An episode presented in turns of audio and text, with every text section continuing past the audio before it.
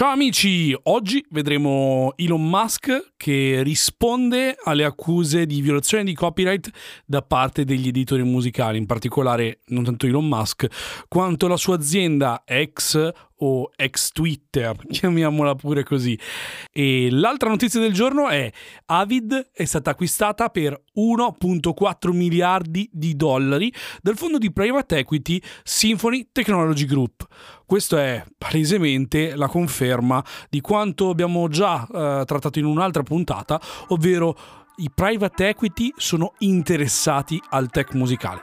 Ma prima di iniziare, innanzitutto questo è Soundscape, io sono Andrea Salvo e sigla!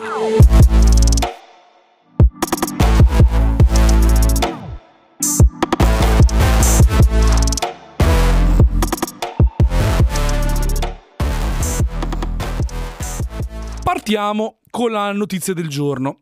Nel panorama dei social media, dominato dai giganti del web, Facebook, Instagram, TikTok, emerge anche la piattaforma di Elon Musk, anche se ormai dai numeri sta un po' sprofondando, diciamocelo chiaramente. Twitter eh, al momento è sotto accusa da parte degli editori musicali, Sony Publishing, Universal Music Group, Warner Chappell e anche tutte le, eh, diciamo, la parte di editoria minore Ora, già abbiamo visto all'interno di un'altra puntata che cosa è successo. Se volete andare a rileggere l'articolo, è citato all'interno del mio articolo che trovate su www.iamusicstudio.it e in particolare potete scaricare tranquillamente la denuncia da parte eh, di questi editori musicali. Brevemente, in che cosa consiste questa denuncia? Gli editori musicali sono convinti che eh, gli utenti all'interno della piattaforma X praticamente caricavano dei contenuti coperti da copyright e fondamentalmente Twitter non faceva assolutamente nulla per cercare di ehm, soppiantare il problema di copyright. Ovviamente non ha mai pagato agli editori alcun tipo di royalty, alcun tipo di diritto, cioè proprio se ne sbatteva le um, cosiddette, diciamo. E Ex Twitter ha recentemente presentato una mozione in tribunale per chiedere il rigetto completo della denuncia. Secondo la loro difesa, le accuse presentate dagli editori musicali non sarebbero supportate da prove adeguate e dovrebbero essere respinte per mancanza di validità. Gli avvocati di ex o di ex Twitter sostengono che le accuse di violazione diretta, contribuiva e vicaria del copyright non hanno basi solide e non possono essere sostenute in tribunale. Inoltre la piattaforma sostiene che non c'è alcuna prova di condotta attiva e intenzionale da parte della piattaforma stessa. Quindi, in poche parole, sta, si stanno tirando indietro dicendo ah, ragazzi, noi non abbiamo colpe, trovateci delle prove concrete che noi eravamo consapevoli e promuovevamo questo tipo di atteggiamento.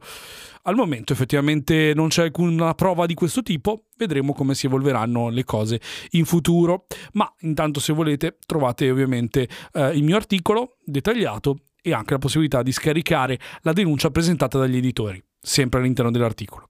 Passiamo ora alla seconda novità, Avid è stata acquistata da un fondo di private equity. Ora, 1.4 miliardi di dollari possono sembrarvi tanti. Effettivamente stiamo parlando di un 32.1% rispetto al valore attuale dell'azienda. Però pensiamoci un attimo. Innanzitutto parliamo di un'azienda Avid che ha due delle piattaforme più importanti, sia per la discografia sia per la cinematografia.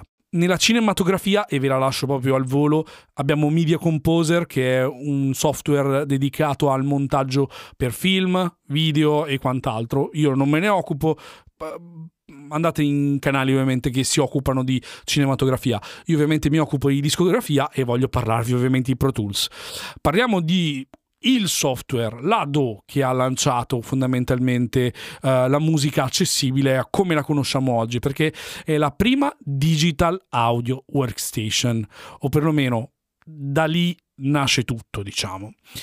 Uh, Pro Tools attualmente è lo standard in qualsiasi studio di alta fascia, Certo è che è interessante questa mossa di, di, Symphony Technology Group, che ricordo è questo private equity.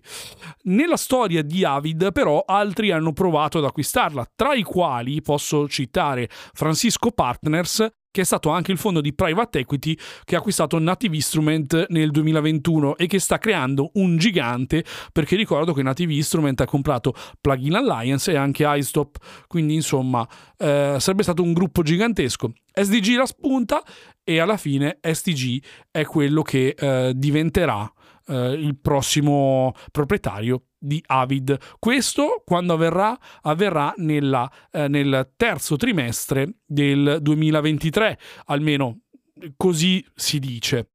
Che cosa comporterà per il futuro questo?